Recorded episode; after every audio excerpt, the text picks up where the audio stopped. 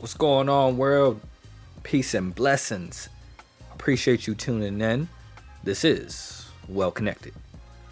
So, definitely got a dope episode in store today. A lot to unpack. I know it's been a minute. If this is your first time tuning in, I appreciate that. I appreciate anytime you guys tune in. But well connected. It all starts with perception. Perception is a very amazing thing. How two people can view the exact same thing, hear the exact same thing, yet have two or multiple different interpretations. We see it all the time in life, in various situations, whether it's in politics, sports, entertainment, music, relationships, family dynamics, all various different endeavors. Remember a couple years ago, uh, there were viral this picture of a dress, and people all debated on what color it was, whether it was gold and white or, or, or blue and black or something. The exact same picture, yet divided like thousands and millions of people. Interesting, right? Or even have now some time with with now in the age of COVID and, and wearing mask. And what stance you feel on that? It's the same thing. It's all come down to wearing a mask. Now, regardless, it feels onto what you feel it's about. Some people view that it's for our betterment and safety. Some people view that it's an overstepped uh, uh, boundaries of, of, of forced censorship. Again, very interesting. Same thing, yet you can have multiple interpretations to it. But oftentimes, I feel like people uh, view things very subjectively. And when you view things subjectively, it comes with emotion. And when it comes with emotion, sometimes logic can be blinded. And that's why I always like to look at things very independently. I view I think there's two sides of every coin, two two sides of every story. At least of understanding. Uh, looking at things more objectively. And when I say subjective and objective, because I feel like oftentimes in life people will flip flop these usage. So, for example, sub- something being subjective, right? If two people walk outside, one person said it's cold, one person said it's kind of warm. Those are two subjective statements. It's their interpretation. But one thing's objective is that they say it's 55 degrees. That's objective because that's that, that can't be argued. It's, that's a fact. Uh, you know, two people can lift a, lift a weight, and one person said, "Oh, this is heavy," our person "This is light." Subjective statements. But they said this is 60 pounds, again, that is a objective fact. So you know, those are two little examples, but I feel like in life, people will take a lot of opinion. Eh, it's something that's maybe well supported, but it's still subjective and use it as objectivity. It happens all the time by both sides, by everybody. And again, when you do that, you're not being independent, you're not being objective, and it can kind of blur your thoughts and how you think about stuff. And that's people can get roped into propaganda and, and fake news or whatever you want to call it, right? On, on, on both sides, it happens all the time is that emotional uh, uh, connection that you have, and your thought process gets kind of blinded. So, again, for myself with the show, I feel that there are many things in life that sure definitely divide us as people, but I also feel there's many things in life that bring us together. You'd be amazed, honestly.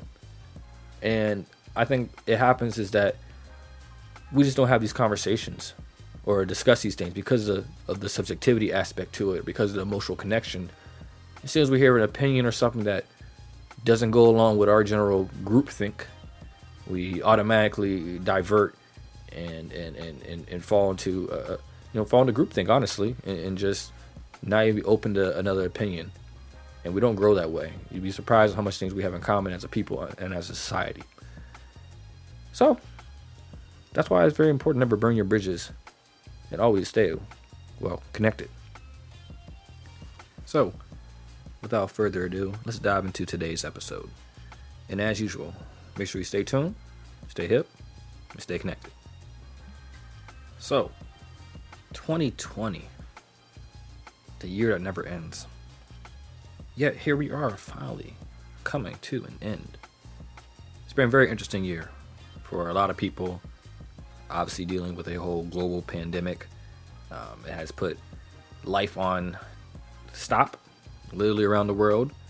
Um, been a lot of ups, a lot of downs, a lot of positives, and you know, depends on perception. But one thing that's been very interesting during this time period um, is just how much uh, our time, energy, emotion can be pulled in many different, various different directions. You know, we had again this year uh, going with COVID, and then COVID, and you know, with election, and then with you know, social justice and Black Lives Matters, and everything. All these very, very highly uh, uh, emotional events, all uh, convening at one time and kind of pulling us apart in various different ways, and a whole bunch of other events and things that happened in between, right? And you know, of course, obviously, social justice is very obviously important, and you know, deal with COVID as well is uh, you know a very important issue. But the biggest thing I think that has a direct impact is really the election and what occurred and unfolded with that. So, for starters, I want to point out the fact I like politics. I was a political science major in undergrad. I'm an independent. So, you ain't gonna put me in no box. I ain't no Democrat, ain't no Republican. Not not liberal or conservative. I'm gonna call how I see it objectively, not emotionally. All right? That's the biggest thing in politics, both sides, liberals and, and conservatives. Y'all both get your emotions involved in it. And y'all get y'all bags, and then y'all can't see things as clear at times.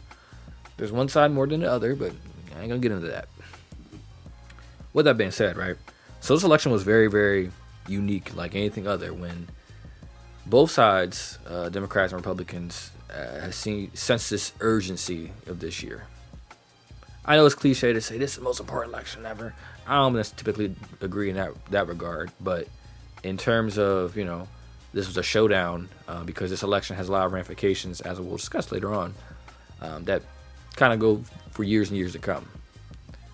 So, as we know, as of today, Joe Biden is the projected winner uh, of this 2020 election. Uh, you know, President Donald Trump is currently still seeking his uh, legal options for what he claims um, occurred was of, of massive uh, voter fraud, um, and so he's you know he's uh, going through his constitutional right um, to seek out these uh, legal elements. Some of those in his case, in which I will get into that as well. But this was very interesting, where like this election was like wasn't even about the best two candidates. Uh, for a large majority of people, it was about getting one person out by any means necessary. It didn't matter who was the other candidate. It could have been Mickey Mouse, and people would voted for Mickey Mouse still. it's crazy, and you know, I, I I get it for some people if from a certain perspective and lens. If you look at things, I understand why you feel that way. But you know, the part about it was it's a very emotional based logic because it was like, all right, bet you want to get someone out of office, okay, but then uh, the person who you're putting as your candidate, I mean, like they didn't have to have, to have a plan. I mean, millions of people, 80 million people voted for a person who they might not even know a single thing about their policy or actions or what they're going to do at all. And it's low key dangerous because a lot of people I feel like are going to see unfold that they might have voted for someone who does not have their best uh, actual best interests at, at heart and are going to actually help out. And it's very interesting how the dynamic went. It's a very interesting psycho. Uh, this whole time and era, I feel like it should be a, a, a big psychological study from years to come because it's just how perception, how one person in the form of Donald Trump, and how two could be completely divided one person and two people people see him so differently very interesting never seen before.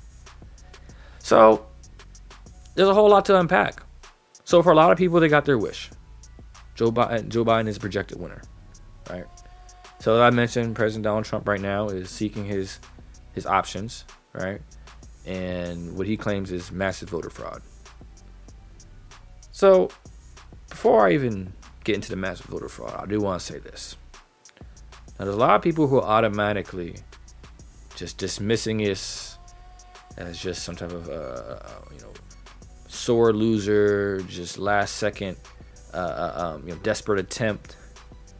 And, and not and a lot of the media as well is not even looking into these allegations or even investigating it or spending any time on it, right? a lot of it comes comes from you know a lot of people don't like Trump, so like you're not gonna look into it. The reason I think it's a little hypocritical to a degree because in 2016, after the election, there was this whole Russia and Trump collusion conspiracy theory that was pushed for years and years and years by all the various different mainstream media sources and outlets and individuals and people. In fact, we had a whole Mueller report and multi-year, multi-million dollar investigation just for it to conclude that there was no collusion between Trump and Russia. Um, to be fair, the Mueller report did not exonerate Trump either. But it did not find a slam dunk material. Like already put out, there was like a slam dunk 100%. He included Russia. That was the only way. That's what happened. I mean, everybody pushed it. And it was not there. And that's why I call it conspiracy theory. Because anything else, y'all always say, like, oh, that's a right wing conspiracy theory. I'm like, yo, y'all push this for years. And honestly, I lost a lot of respect uh, for a lot of the media sources and people because they push that as objective thought and opinion. You know what I'm saying? Go back to so that was a subjective, subjective whole.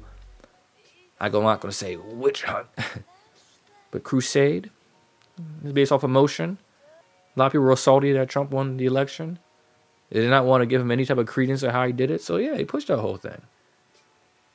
And so for I'm saying all this to say that is like if you fell into the whole Trump uh, uh, Russia conspiracy theory and you were all in on that automatically, I don't think you should 100% just dismiss these voter fraud claims like it's just, oh, look at these crazy people. Like, yo, look at y'all.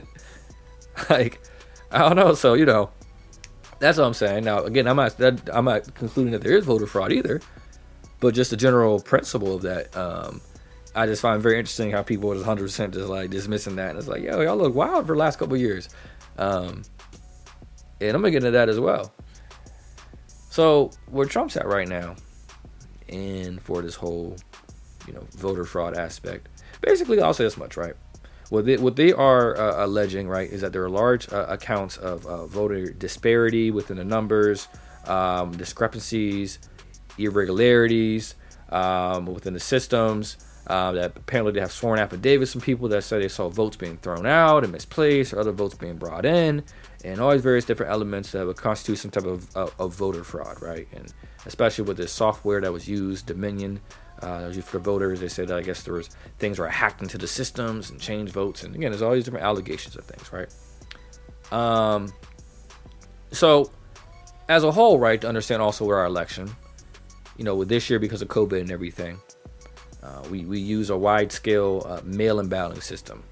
Uh, in the past, we've had mail in balloting, we've had absentee balloting, but we've never had it on this large scale with millions and millions and millions of mail in balloting. That's never happened before.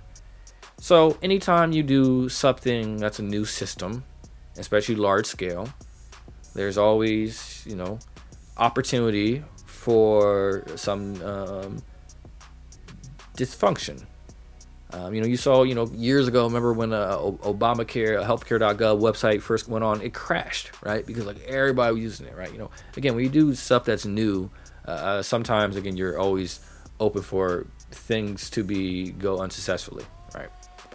And especially on this level. And so, one thing as well to be objective, Trump said months leading up into this election that he did not support mail-in balloting because he thought that well this could be uh, something that could be, you know, it could be hacked. It could be something that a lot of fraud could occur. Uh, it can be a lot of issues and problems with it. Uh, so that's something he talked about months and months and months before, right? And then on the other side of that, to be objective, you know, of months leading up into this as well, various different departments within our government, though, kind of disputed that, uh, especially like DOJ, and then like the uh, Department of Homeland Security. Um, you know, some of them also Republican run, again, to be objective. They disputed that and they said, like, nah, this mail in balloting system should be cool. Like, there wouldn't be any type of fraud. So that was a showdown, and here we are. So basically, what they're doing right now is that they believe in a lot of different counties and different areas, especially in these swing states. Um, they are finding some of the discrepancies and things with the voters, uh, how the votes and numbers came in, right? Um, and that they think that it's possible the fraud came through and that they feel like these votes will be deemed illegal. Some of also with the mail-in balloting system is that some of these votes came in after a deadline was supposed to be signed for mailed in. Um, so technically, coming after the deadline, votes should be counted, and they think that were that there were a lot of votes that came in after the deadline were also counted as well. So it's a whole legal kind of battle. But in general, people understand. So how our electoral system works is that, so for starters, the electoral college has not voted yet actually on the president. Uh, that does not happen until December 16th. So it's not like the electoral college had voted and then like Trump's just like still hanging out. Like no, technically the electoral college has not has not voted yet. So basically, what the play he's making on this, right, and the play Republicans are making. So again, although a lot of states have counted up their ballots and stuff and everything, and have projected, you know, the winners in their states and everything, the elect- electoral votes have went out projected to Joe Biden, right, 306 to 232. Um, basically, how the uh, Republicans are playing this is states have to call what's called certifying their uh, uh election ballots. There's a difference between calling it the, the race, right, and actually certifying. Certifying is where you're like 110%, this is done, checked, accurate, no ifs, ands, or buts about it, and that's where it's certified, and that's when those electorals uh, are, are are are pledged have to go, go and vote, right? So right now, there's still a lot of states that have not certified their ballots yet because still counting them. There's still a legal, a lot of legal uh, lawsuits and stuff going on. Things right, things all being worked out. In eight of nine swing states that are uh, still not certified, they have Republican legislators. So essentially, how this plays out is that if in those states, right, um, they find that there is some type of uh, um, discrepancy, actually legit voting fraud, or something had occurred, right, um, what they can do, they can actually choose to send their own electors to actually go vote. So although like a state, right, when people vote for a state, when the popular vote in a state, the state is supposed to legally like for example, like if people in Pennsylvania, people vote for Joe Biden, more people vote for Joe Biden here. Pennsylvania legally is supposed to electors are supposed to vote for Joe Biden, but constitutionally speaking, they don't have to. So in this legal situation we have here, if a state decides that again there was some type of uh, fraud has occurred, want to send their own electors, in that situation, uh, uh, Democrats as well would probably go you know go rogue and send their own electors as well. On January 6th, in general, that's when the Congress actually convenes to uh, certify the electoral college uh, tally, right? So, like, well, actually, generally speaking, how the process works, they vote December 16th, then it's like, you know, tentatively in place, and then on January 6th, when Congress comes to actually, uh, you know, vote, um, you know, that's when it's officially certified that the person is president, and then we move to inauguration, right, on 20th. But basically, what happened in our situation is if you know, both parties went rogue, right, and send, you know, uh, rogue uh, uh, uh electors to vote to electoral college. When Congress reconvenes on January 6th, um, they probably would have a lot of disputes and everything about some of these, what the states are called, and some uh, uh, votes maybe get thrown out, especially depending who, who, has majority within the Senate at the time. Um, so think about a state like Michigan, right? For example, that's one of the swing states here. Let's say those votes get thrown out, and then uh, you know, some other states, you know, happen, and then Joe Biden does not get to the 270 threshold, right? If he does not get to 270 threshold, um, then at that point, the Constitution states that the House of Representatives will elect the president on a single state vote. Now, you may stop and say, well, hey, you know, Democrats have control of the House. Like, what, what would be the big deal? Well, it's interesting. According to actually, uh, uh right now projected, uh, Republicans actually control 26 state legislators legislations uh, compared to uh, 23 Democratic state legislations. Uh, and so, in that sense, actually, Republicans actually have more actual states with more Republican House members than uh, Democrats do. So, that sense, Republicans would have more majority to vote, and they would probably go and vote Donald Trump back in as president. Um, that's a lot to kind of unpack there. Now, at the same time, I'll say this much. I think it's very highly unlikely, to be frank. I don't think it's going to go down that way. I think it's probably over. But it's a possibility, and it's legally protected by the Constitution. It's very interesting. That's why the Constitution is a very, very crazy thing. It protects the good guys and bad guys. It, it can be used in various different elements. But yeah, so that's why Trump does legally have a path to the White House where or back to the White House where he can still win even though he lost the election, quote unquote. And so that's why everybody's still saying projected. Uh, that's why you know you know Kamala Harris still hasn't resigned from her Senate seat. Uh, you know that's why you know still Joe Biden's projected president elect, and that's why a lot of majority of Republicans still have not even um, you know acknowledged him as president elect because there's still outside chance. You know, again, all it takes is one state. Again, I do think again very outside chance it happens. I'm not all in on that. Um, you know, you seen with President Trump, you know his legal team with Rudy Giuliani and all of gang, and you know they they had uh, uh of course you know attorney Sidney Powell, who they have now kind of tried to distance themselves from. Sidney Powell either has constitutionally altering evidence that's going to shake the entire nation, or is the biggest grifter of all time. I'm leaning toward the grifting side. I'm still waiting for her to release the kraken of this damning information. It's going to shake everything up. They're going to say that she's not part of the team or affiliated with the legal team, even though she was at the press conference literally with them. like, okay. Um, but, you know, it's very interesting. We'll see what happens. I mean, she got Michael Flynn out, so I ain't to knock her. I ain't hating on her. But that's kind of what's going on, that element. So they're playing for a lot of legal loopholes and stuff get some votes thrown out. So all takes one state to deem the votes uh, illegal, then go rogue, send their own electors, and then it comes down to basically the House representatives picking the president. So, you know, there's that piece of still going on. Unlikely. But just in general, the fact that, again, kind of biased with the media and how, like, it's just sidestepping everything. It's like, well, no, you can't sidestep everything. You know, you gotta be objective and not emotional when you think about these things, right? All right, so again, I think it's a very outside chance. So it's more than likely that again that Joe Biden is probably gonna be the projected winner. But with that, right, I know a lot of people are very excited, um, you know, to have Trump out of office. It's like, yeah, all that.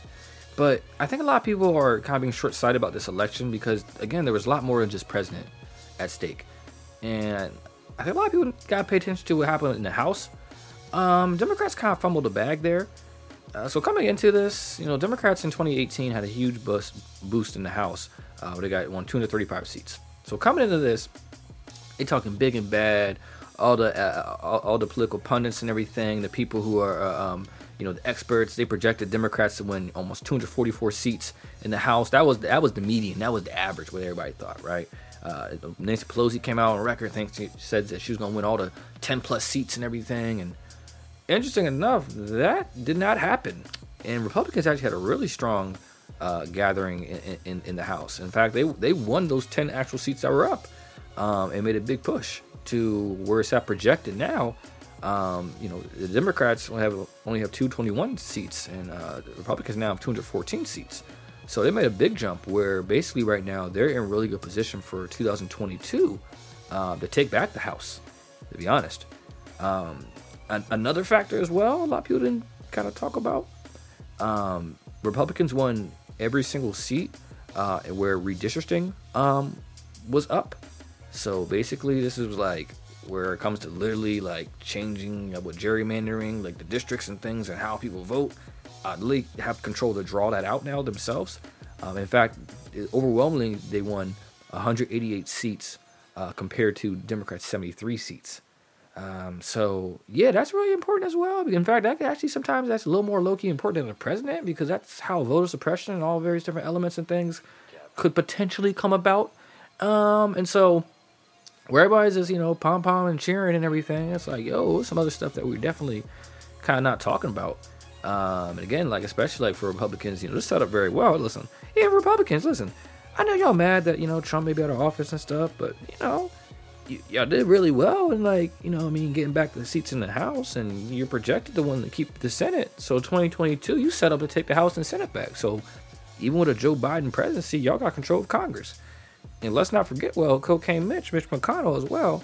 Uh, him and him and Joe Biden, boys, they they they homies. And in fact, Cocaine Mitch in their decades and decades battles in the Senate has got the best of Joe Biden several times. And, you know, so people think it's be this whole progressive wave is very, very mistaken.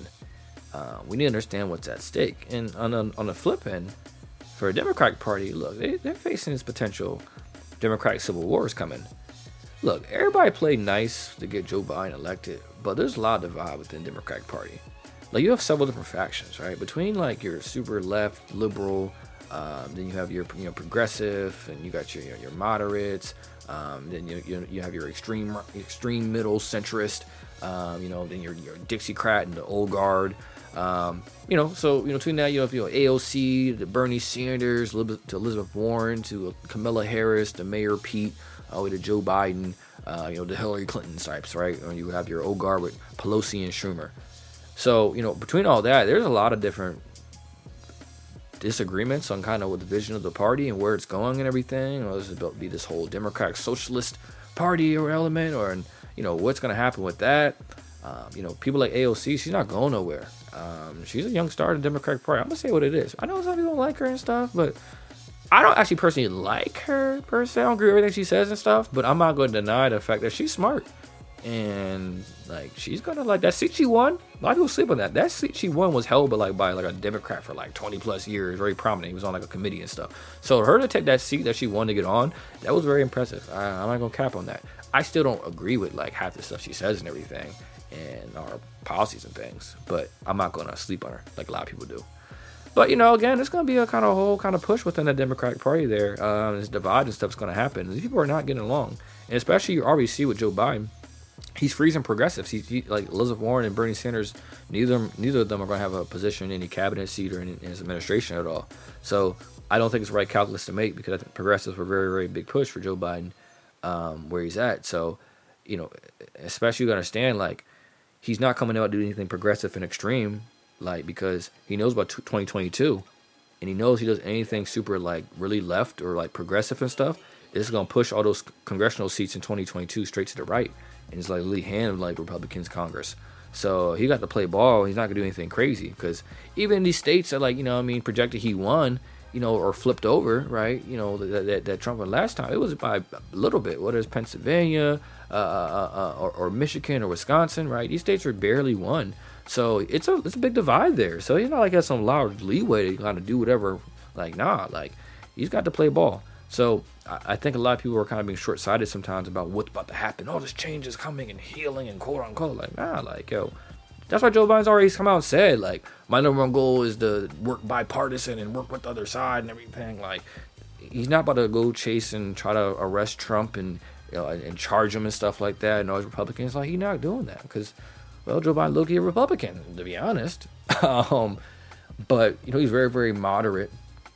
Um, but it, it's an element that I don't know, like people just kind of don't see past that part or look into what happened in their local elections. What happened where your who who's your attorney generals um, that got elected? You know what I mean? Like who your DAs that you know got elected? Um, you know those are those are things that we saw this year, especially with the whole social justice that pays uh, plays a bigger factor sometimes in the executive branch. So I think for the election, there's always a lot of different layers in which you have to kind of uh, uh, peep at it. Also, I gotta just say real quick, uh, watching Trump kind of go through this whole process of not conceding and kind of you know explore his legal options and everything, uh, makes me think of 2016. Man, Hillary Clinton, Democrats, y'all kind of fumbled the bag. I feel like y'all bowed out way too quick.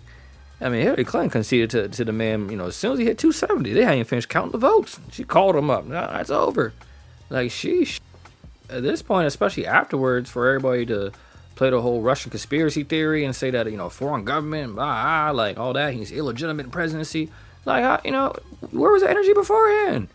I mean, she should have stretched it out. She should have said, uh, you know, do you believe a Russian, uh, a Russian foreign government, uh, you know, has interfered in our election, and we should, you know, uh, keep shouldn't call the election or certain certified votes. Should you know should have pressed you know the states and everything like that, especially Democratic run states, to make sure you don't certify the votes until this was dealt with. Should you know President Obama he should have used some executive power somehow, some way to you know investigate this and you know and push things back until things could be determined. Like I just feel like in retrospect, seeing you know the legal power and things that could have went down, it's like sheesh. Because especially like for y'all to go after that to play all that whole ah ah he cheated the Russians, that's why he's president like, yo, like, it just sound like being a sore loser. Like years and years and years afterwards, you still on that type time. Like, even though it's been proven to be wrong, like by the you know the government, it's just it's interesting. So I'll say about that. so one of my favorite times of years is the exit polls. Looking at the actual election results and using a qualitative uh, analysis and quantitative analysis to figure out, you know, kind of how each candidate won or lost, right? It's a very important tool that's given to us. I know sometimes people do not like to look at the exit polls, but they give a very good example about the various di- different demographics uh, and subgroups and the various different, uh, um, you know, reasonings people voted for a candidate, and you can really break it down and see, statistically speaking, right? So it tells a picture. Uh, for example, like in 2016, uh, one of the biggest reasons I never really hopped on the whole uh, RussiaGate uh, conspiracy theory uh, was I always looked at the exit polls. Um, they're very telling to kind of how Donald Trump won. Like in 2016, for example, like Trump had this whole message of like bringing back jobs and, in, in the working class and coal mines and fracking and all that, right? And if you looked at the you know the exit polls, he was able to, to, to flip uh, a lot of states uh, red, especially six states, and a lot of them were Rust Belt areas like Pennsylvania or Ohio. Uh, looking at like West Virginia, you know, Michigan, working class, uh, Wisconsin, like you know, it kind of made sense to me, like kind of how he won those states. Um, that that wasn't any type of you know Russian conspiracy theory. It's like, well, he kind of campaigned here. We looked at numbers and stuff. They kind of played to a demographic in which he was you know, trying to push for. Um, you know, and so that's a very important piece. Sometimes people like leave out. You look at numbers. Um, so again, you know, exit polls always tell very interesting tale. So if we look at uh, our, current election, right, in 2020 here, uh, one thing as well is very interesting in, in, a, in the election uh, exit polls, third parties. So in 2016, after uh, Hillary Clinton lost, nobody could accept how she lost. Okay. everybody blamed everybody except Hillary Clinton. But in 2016, everybody blamed third parties. With Gary Johnson and Dr. Jill Stein said, "Ah, oh, you lost the election. No, you cost her the election. You got votes. Ah." And it's interesting because we get emotional about that, right? We're emotional, but you never hear what they really, never you looked into what they were saying. If there's actually validity to it. Like for example, a lot of people don't realize in 2016, Libertarian and former uh, Republican Governor Gary Johnson, um, he actually took votes away from Trump. Actually, um, actually without Gary Johnson in the race, to be honest, he uh, Trump might win the popular vote straight up and everything. so that element was never always kind of kind of brought up. You kind of blame them, but in fact, actually, it helped it, depending what side you're on. Well, same thing in this race, uh, actually in 2020. The exit polls show that actually third party candidate Jo Jorgensen um, in a lot of swing states that Joe Biden was able to sneak by and win, they showed that her presence actually uh, uh, um, siphoned votes away from Trump and actually helped Biden out winning. Uh, because libertarians typically sometimes will vote more right or Republican historically. So, you know, that happened this year. So everybody wants to shame someone for voting for Jo Jorgensen or voting for Kanye West or third party. And it's like, yo, y'all just, we're so aggressive that you didn't even know you were, you know, chastising people who were helping the cause.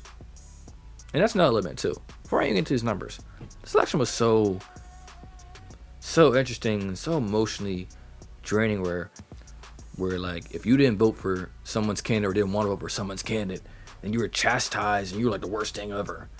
And it's like, like the, the idea of, look, this isn't. There's no choice. Oh, let me tell you something.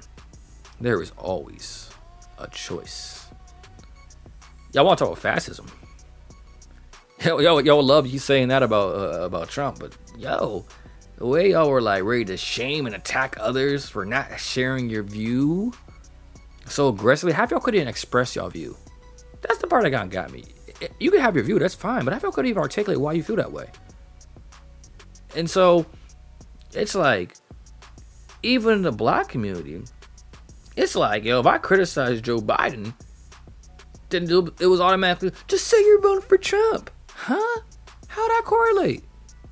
It's like I'm sorry, am I not allowed to be critical of a candidate for United States of America? What what is this?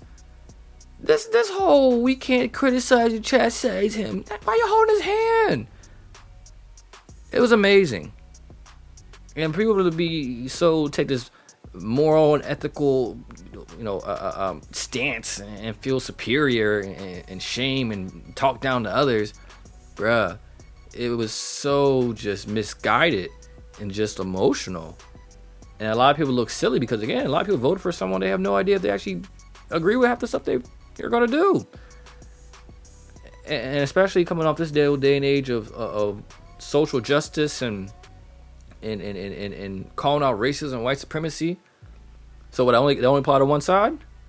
It's like you know y'all want to say that Trump is racist, okay, but Joe Biden, who actually has objective, like history and forty plus years of Congress, of working with, supporting, creating, and upholding racist and white supremacist rules, regulations, laws, and policies that have negatively, disproportionately impacted the black community. Objective. This is not a subjective opinion. This is fact. And we just let that rock. And it's like, all right, you know, in the day, you know, you want to vote for you want to vote for. But the, you know, chastise me for not wanting to vote for someone because they're white supremacists. It's like, yo, I think we need to take a step back there, buddy. But yeah, so that happened, and that was very interesting. And for the black community, I just want to say this was not a win for us. Uh, this is a win for liberals and progressives and Democratic Party, now win for the black community. Um, unfortunately, the black community is going to stay the same because y'all didn't even challenge the man to have any type of actual plan of action in play. Nothing tangible for the black community. Ice Cube went and met with the Democratic Party and Republican Party to have an actual tangible plan for the black community. The Democratic Party said, "Whoa, whoa, hold your horses. We'll talk about that afterwards." Republican Party said, "All right, bet. What y'all got to talk about?" Whether it was actually, you know, uh, uh, uh, um, you know, sincere or not, they listened and sat down, right? And again, he never endorsed Trump or anything like that. And for people to chastise him and stuff and everything, are the same people right now on the flip end are complaining that Joe Biden doesn't have enough diversity, enough black staff in his administration, or begging and talking about why where's the policy and action for the black community. Huh? Y'all see that coming? The finesse happens every year. Um, and unfortunately, you know, I'm never to say, you know, get off the Democratic plantation because that implies somehow, some way that the Republican Party is not a plantation. so I don't be on that wave. But I definitely would say the black community, absolutely, the Democratic Party absolutely uh, exploits uh, the black community, you know, year and year after year for sure. Uh, black people get used and finesse for our votes and get nothing in return. But the reality is, the Republican Party has never even tried any natural, organic outreach to the black community or have any actual tangible policy for the black community. They don't even pretend that they care. and so that's why it's like I can never fault black people for voting overwhelmingly Democrat because like, well, who else are you gonna vote for?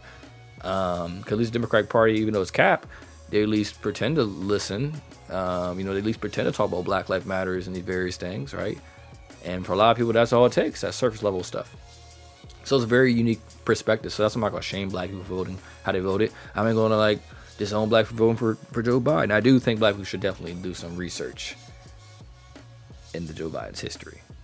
I know he was President Obama's VP, but I'm trying to tell you, Lyndon B. Johnson also passed Kennedy Civil Rights Act, and he also was overt racist. So, just saying, you know, just because correlation with somebody does not mean they can't be racist.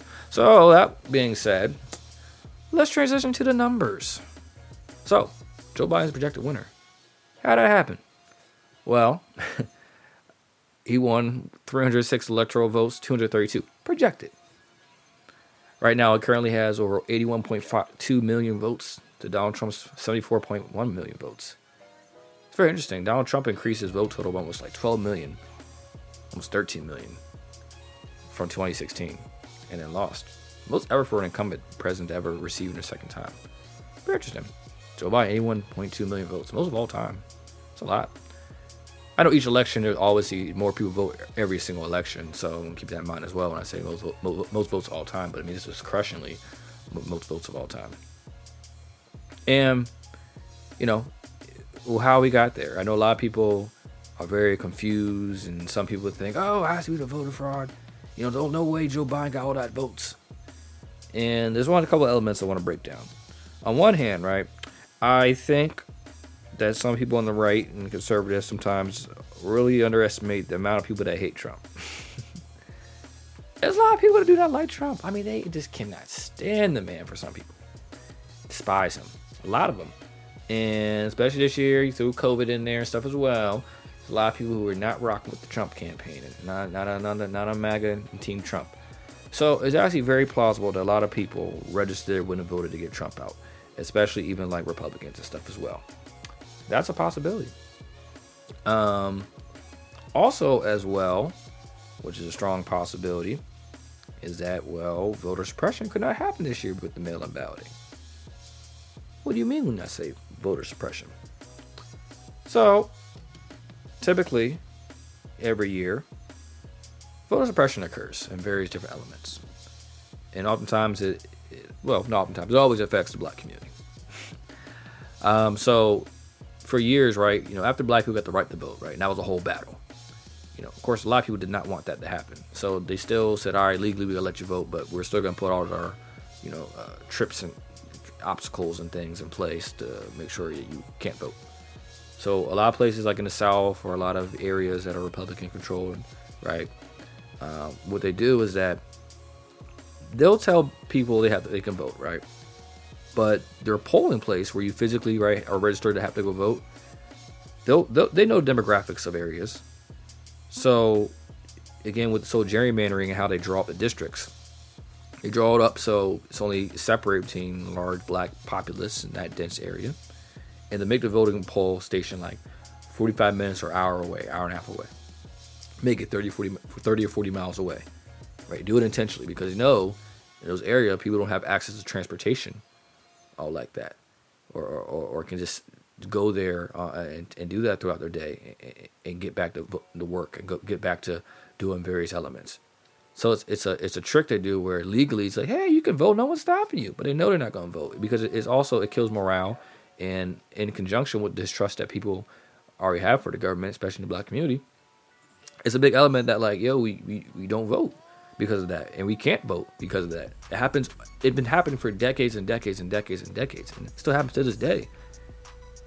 And unfortunately, it's like because a lot of people in this community also as well may not necessarily have the morale necessarily even vote. It's not.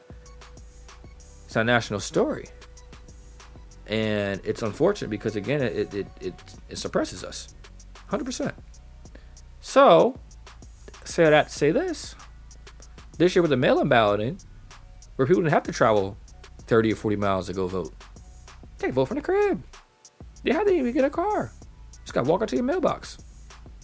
So that was able to see large increases of votes, especially in these black areas, like you saw in Georgia, like you saw like in Philly and some of these places, right? Because it's black people who typically are voters uh, suppressed uh, were able to get out and go vote. And again, black people overwhelmingly vote Democrat, regardless. So it makes a lot of sense. So that's why a lot of those big influx of mail-in ballotings that went to Joe Biden, like all like Joe Biden overwhelmingly more mail, mail-in ballot votes than actual in-person votes, um, because for those reasons. So that's what I'm saying. Like there is actual possibility that like why Joe Biden got so many votes. And one, it's like well, there's a big fashion faction that was always kind of suppressed that Joe Biden kind of un, untapped. That could happen. Now, you know, is that enough to completely take the whole election. I'm not sure, but it's definitely an element that I'm not going to act like, yo, didn't happen. Um, but if you look at the numbers and everything, generally speaking, though, nothing was too out of sorts for this election. The kind of the numbers make sense about you know, how Joe Biden's projected winner. Like for example, um, you know if you if you look at um, 46% of new voters uh, voted for Joe Biden. Um, that was you know a big element. So 46% of people said it's first time voting to vote for Joe Biden. Um, you know, got a large percentage of that. Um, then you know, you also had, you know, you look at the moderate vote as well. That's that was the big one. Joe Biden got 46, 64 percent of the moderate vote. Uh, that was big, and that's the one that really swayed the election, honestly, in my opinion. Uh, because moderates oftentimes can be the ones to decide election because moderates can vote left or right, and in this instance, they decided and voted left. So that also is a big thing, reason why um, Joe Biden possibly got a lot of votes because the moderates tipped left, and they oftentimes are big swings um, in this as well. You know, conjunction as well. You know, uh, you know, in, in, liberal states like say like California, uh, you know, Joe Biden got 11.1 million votes to Joe to Trump's uh, six million votes, right? So like that area, like overwhelmingly got five million more votes, right? Which also can kind of inflate the popular number vote and why there's a difference sometimes because, you know, if you get uh, all the votes in, this, in a state overall count to the popular vote tally, right? So those numbers still go there. Um, if you look down, you know the rest of the you know vote as well. Uh, you know Joe Biden won. Uh, Trump, interesting enough, won. You know both the white male and white woman vote. Uh, however, Joe Biden won the minority vote as well. Um, and so, you know, although I will say this much, Joe uh, Trump had a very interesting increase of minority support, you know, the most minority support all time by any Republican candidate. And so that was something very interesting to see. But I think Republicans need to understand that look, that was because of Trump, not because of Republicans. So if you're thinking that you know we just rock out in 2022, you'll get that same support, you're well mistaken. That's why they can't throw Trump out to the curb. That's why you see a lot of these large, uh, uh, prominent Republicans and stuff are standing behind Trump and everything right now. So you saw Mitch McConnell and them, like you know, that's why they were, uh, you know, made sure that they, you know, they're, they're gonna stand behind him. Okay, you know, regardless what happens, uh, Trump's not going nowhere. Like, look, Marco Rubio's already come out and said that Trump wants to run in 2024. He's a he's a front runner already. Um, you know, he's not you know going anywhere. His, his presence is very strong. So regardless what happens, um, he'll be the person that you know who his his voice will be very heard. So you know, if you got Trump back in 2022, you might be cool for the midterms. Um, so the element is very very key to watch. But overall, throughout the, the polls and everything, I will say this much: I do think it was very weird where you have Republicans do so well in so many uh, state and local legislative seats and, and, federal legislative seats and everything, in a lot of these states, and then but like but Joe Biden won the state. It's very weird. You have some places where it was like a red out, but Joe Biden won. Um, now, is it possible that some Republicans, you know, I mean, voted Joe Biden, but then you know went down take Republican? Yeah, that's a possibility. Um, but to this large scale, I don't know. I do I do definitely think there's definitely there were. For what I'm saying, there definitely are definitely uh, anomalies and different disparities and numbers and votes that came in. Like in Michigan, in one county at like 3:50 in the morning, 100,000 votes came in, all for Joe Biden and Joe Biden only. I mean, it's it, it's possible, but you know, you know, there's not one even sprinkled in for Trump or Kanye West or Jo Jorgensen or someone. Oh, Joe Biden, I guess maybe. You know, send Pennsylvania to get large these voter dumps at in the middle of the night. It's possible. Again, this whole process stuff and everything is very interesting. But it's like stuff like that, like don't add up because he was on the other side. Like Trump got like a hundred thousand votes all for him and him only. I was like, yo, that doesn't sound right. Um, but again, especially especially like in a, in a, swing state too. On top of that, it's like, all right, in a swing state, you know what I'm saying? It's, it's one thing if it's in a very very high liberal area like California or something like that. But it's like a swing state. It don't really make sense. Uh, and that's why stuff's you know we will see what happens. Um, but it's very important to understand those numbers and kind of understand, you know, how this happened. And kind of moving forward because 2022 is a very important year um, in terms of the midterms and what can swing because look that republicans are in position to take back the house and take back the senate. Um, like where we're at right now um, you know moving forward there's two open uh, uh, senate seats in, in, in, georgia. Two republican incumbents are, are battling it out against you know the, the newcomers coming in. And you know uh, that's a big race to, to, to, see. I know some republicans who are salty that the governor uh, Kemp of, of, Georgia. Like they feel like he hasn't done enough to look into this alleged voter fraud and Dominion and recount the system and all this stuff. So some people are saying, oh, they should boycott the uh, uh, the the Senate race and uh, they don't deserve our vote. And it's like, yo, I'll be honest, y'all y'all too emotional. Much y'all, y'all y'all sit up here and call liberals and libtards and call them emotional, this, that, and the third. What y'all doing? Y'all really to risk losing the entire Senate because your man's lost because he's not gonna look into this? Like, yo, y'all gotta look at the bigger picture and use some utilitarian principle. You got to do the greatest good of the greatest amount of people. So that case, Joe, that's maintaining the, the, Senate. You better have a Democratic president and give the Senate back to Democrats too. Psh, what sense y'all make? Now, if I'm a Democrat, I'm pushing that on. I'm like, yeah, go ahead, yeah, boycott that, John.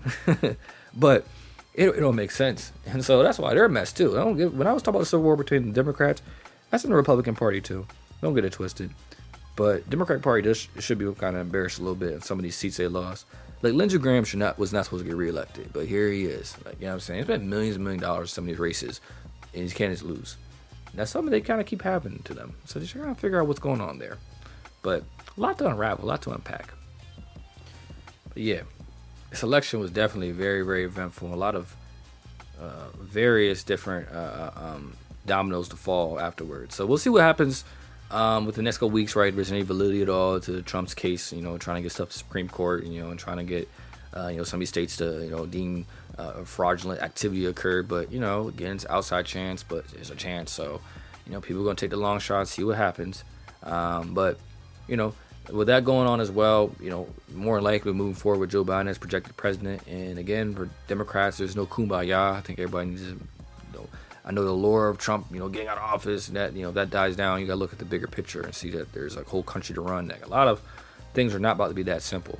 Um, for the black community, again, this was no victory for us. We got used finesse as usual. Well, we did not demand any policy or action. So, in terms of that, we should always be self sufficient and look to build amongst ourselves and not have to demand on uh, um, government quote unquote handouts, if you will, right? We got to just be uh, a little more uh, understanding about, you know, being more savvy, politically speaking. If we got to play play chess better with this. I mean, we got to step that up. Um, and as everybody as well, stay you know keep in mind that you know, the next couple years gonna be very interesting, and that you know a lot of more can unfold depending on what happens in the next couple weeks. To be honest, so I appreciate you tuning in today.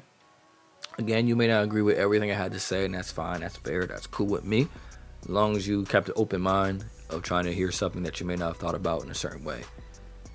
Until next time, make sure you stay tuned, stay hip, stay connected.